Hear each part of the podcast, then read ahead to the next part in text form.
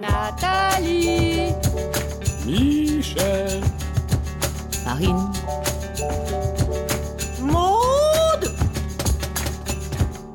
Tadam, Cuidam.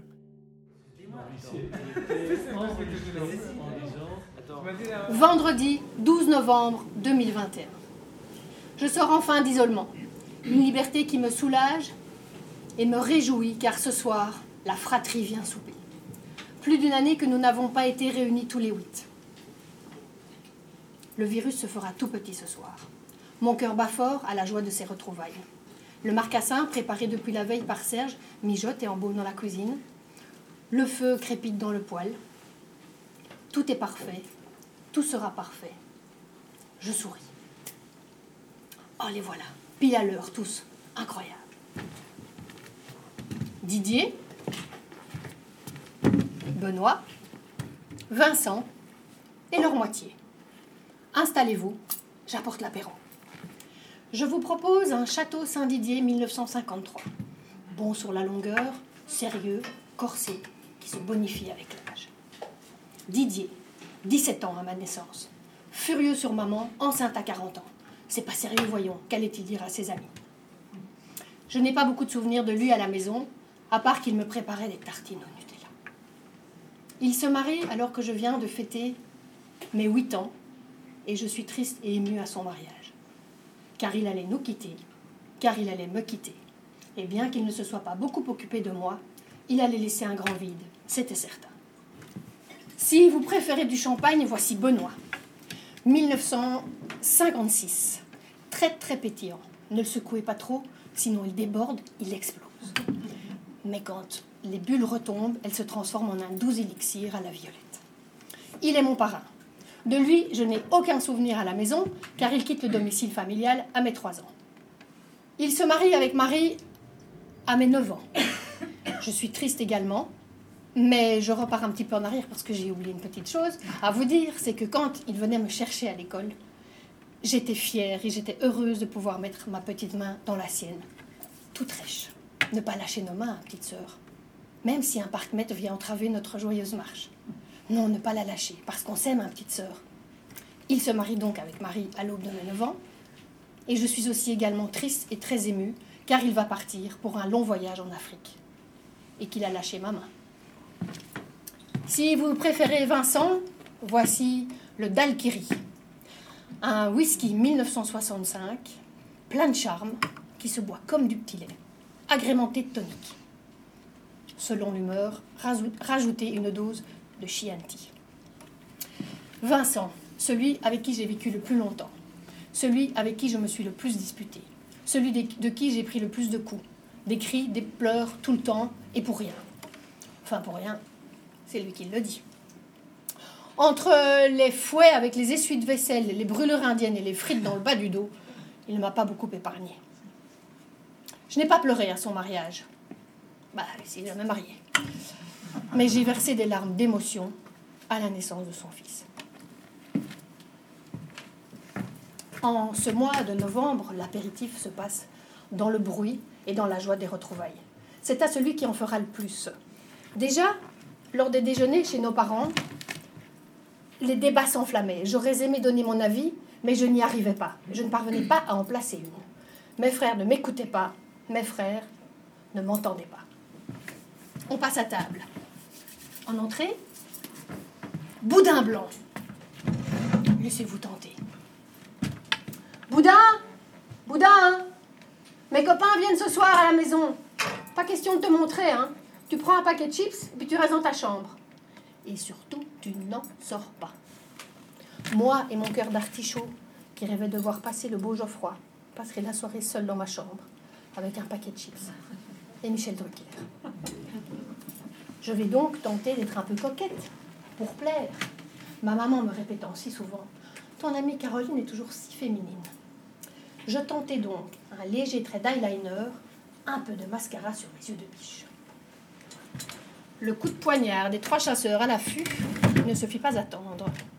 Oh, tu as mis tes yeux du dimanche. Je remisai mascara et autres blushs pour toujours, du moins en leur présence. Le boudin restera blanc. En plat principal, du pot-au-feu de dinde farci. Pour un bon pot-au-feu, prévoyez trois morceaux de nature, texture et goût différents. Tous les samedis midi des années 90, maman réunissait son grand monde autour d'un repas familial. Lorsque l'on entendait À table une cavalcade de trois grands abrutis déboulait dans les escaliers, à celui qui arriverait le premier dans la salle à manger pour investir au plus vite la chaise du bout de table. Vincent, généralement arrivé le premier, se faisait dégager manu militari par Benoît, qui, je l'entends encore me dire, c'est pas vrai, c'est toujours moi qui arrivais le premier à ma place. Au-delà de la cavalcade hebdomadaire, je n'ai jamais vraiment compris en quoi cette place était si importante. Aujourd'hui, je réalise que cette place était le plus loin de la cuisine. Et devinez qui s'asseyait loin des bruits, des cris et des rires, à côté de l'office, à côté des bébés, des petits, des neveux. La petite sœur, bien sûr. Je ne me sentais pas dans mon assiette à cette place-là. Parfois, il prenait le temps de m'adresser la parole. Euh, comment va ton petit ami Jean? C'est gentil de demander, mais mon Jules s'appelle Gilles. Exactement comme à ma naissance, quand Didier demandait à Benoît Comment s'appelle encore notre petite sœur? Je ne m'en rappelle pas, bien sûr, mais on me l'a souvent raconté. Alors j'en ris aujourd'hui. Pourtant, cette phrase m'interroge, me questionne, me perturbe. Qui suis-je, moi? L'évadé du bidet, l'heureux accident, le fond du pot, du pot au feu. Deuxième service. Souvent, lors de ces sacro-saints samedi midi, les trois larrons avaient mangé du lion, bien décidés à me faire suer, enquiquiner, bref, me chercher. Ça ne manquait pas, ça marchait, la moutarde me montait au nez. Je quittais la table en criant, en râlant, en pestant, en me demandant la colère au ventre ce que j'avais fait. Je laissais mon assiette à peine entamée et me retrouvais seule dans ma chambre, en se demandant pourquoi ces trois-là n'étaient pas des filles. Et pourquoi? Pourquoi? Pourquoi est-ce qu'ils m'excluent? Entre trois rires tonitruants, j'entendais maman dire Oh, quel foutu caractère Quel soupe au lait Ce qui était encore plus douloureux. Triste comme les pierres, je pleurais encore. Je n'apprendrai que bien plus tard qu'il pariait avant le déjeuner, auquel des trois allait me faire quitter la table. Vous avez dit d'un nom de la farce Allez, on passe au dessert Rien d'amer, je vous assure. Il ne fallait pas profiter, toujours profiter d'un repas familial pour profiter de la présence des trois frères mafieux. À un cocktail de mariage, où le boudin, maquillé, tiré à quatre épingles, joli comme tout, entouré de quatre grands et beaux jeunes gens, passe un moment merveilleux. Le parrain, musclé comme un sandwich SNCF, pour paraphraser Renault, arrive et leur dit Vite, vous êtes qui, vous, pour parler à ma sœur? D'où ce mari emmènera son homme quelques mètres plus loin, comprenant la gêne. Les quatre grands géants de regarder le malingre s'en aller. Moi, de rester là en soupirant, sans rien dire. Un petit peu comme quand, du haut de mes cinq ans, Didier me regardait en susurrant. Tu vas rougir, tu vas cramoisir, tu vas pleurer. Et je ne vous parle pas du nombre incalculable de fois où Vincent disait à ses copains, avec qui j'avais fini par faire connaissance, Toi, tu t'approches pas de ma sœur. Je n'ai trouvé chaussure à mon pied qu'à 33 ans. Bravo à Serge d'être parvenu à se faire accepter de ces trois-là. Moi, je n'étais déjà plus un perdreau de l'année. Cerise sur le gâteau de mon mariage. Le discours de Benoît, qui devant une assemblée tout ouïe ne se gêna pas de raconter ce jour tragique pour lui à son retour d'Afrique où l'enfant petite sœur avait fait place à une ado prépubère. Mais qui est ce laidron avec son manteau délavé, ses cheveux filasses, ses lunettes et son appareil dentaire? Devinez. Allez, santé et vive la mariée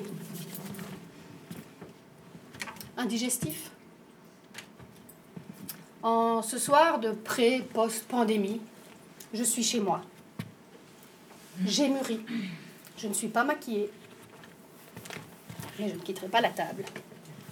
Je parle avec enthousiasme du dernier livre d'Amélie Nothomb qui raconte l'histoire de son père, faisant un parallèle avec l'enfance d'une autre.